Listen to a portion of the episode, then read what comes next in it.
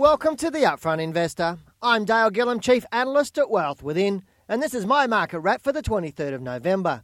18 weeks ago, Rams Home Loan Group listed on the ASX with an opening price of $2.48. Within four weeks of listing, it was trading at around 89 cents, and today it's trading at 22 cents. No doubt the demise of the share price has resulted from the subprime mortgage meltdown based on the facts that Rams was funding its loans from sources that overexposed it to the subprime mortgage market, which in retrospect has proven to be a high risk practice. The challenge I have is that ordinary people invested in the float based on advice from brokers and other investment professionals who would have known better about the potential risks of this investment. While investors would have been required to read the prospectus, in my experience, these documents are full of marketing hype, with most of the important information hidden in the small print and written in such a way that anyone without a finance degree would struggle to understand.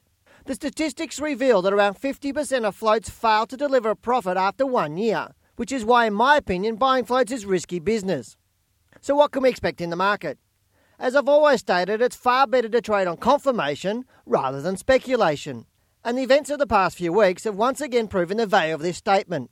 As a portfolio manager, I've been waiting for confirmation of the market direction before making any decisions on my client portfolios. Up until the past few days, I believed there was a 75% probability that the market would find support above the low of 6,503 points and trade up till Christmas. However, as we know, the market has fallen away strongly over the past few days to confirm that it will now fall until Christmas. In my report on the 26th of October, I stated it was possible the market could fall to between 6,480 points and 6,300 points. Although it now appears this fall was delayed, given that I expected it would occur around the 1st of November.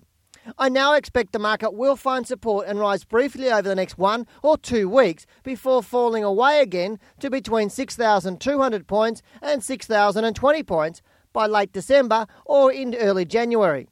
Personally, I don't believe there's much to be concerned about right now, as the market is simply making its normal adjustments before the next run up. I'm Dale Gillham, Chief Analyst at Wealth Within, and that's my market wrap.